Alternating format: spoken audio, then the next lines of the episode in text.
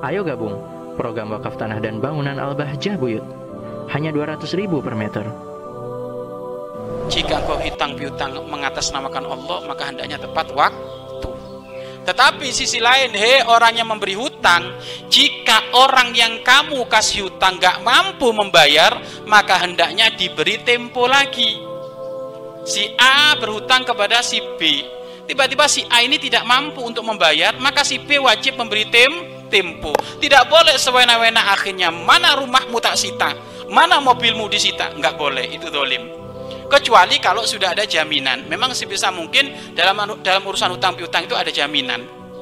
Lah jaminannya ini tentu sebisa mungkin minimal sebanding dengan hutangnya. Kalau enggak, lebihkan daripada hutangnya.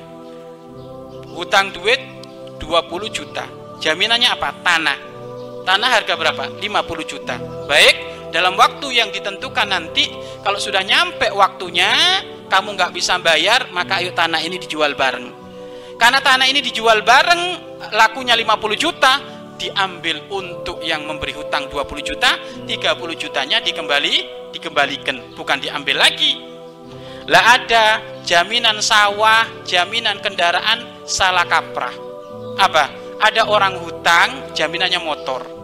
Loh, jaminan motor ini hakikatnya nggak boleh dipakai, kecuali minta izin orang yang berhutang tadi.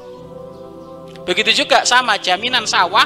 Sawah itu tidak boleh dipakai kecuali dapat izin dari yang berhutang. Tetapi biasanya terjadi orang itu kalau sudah jaminan itu kayak miliknya, haram, nggak boleh kayak gitu.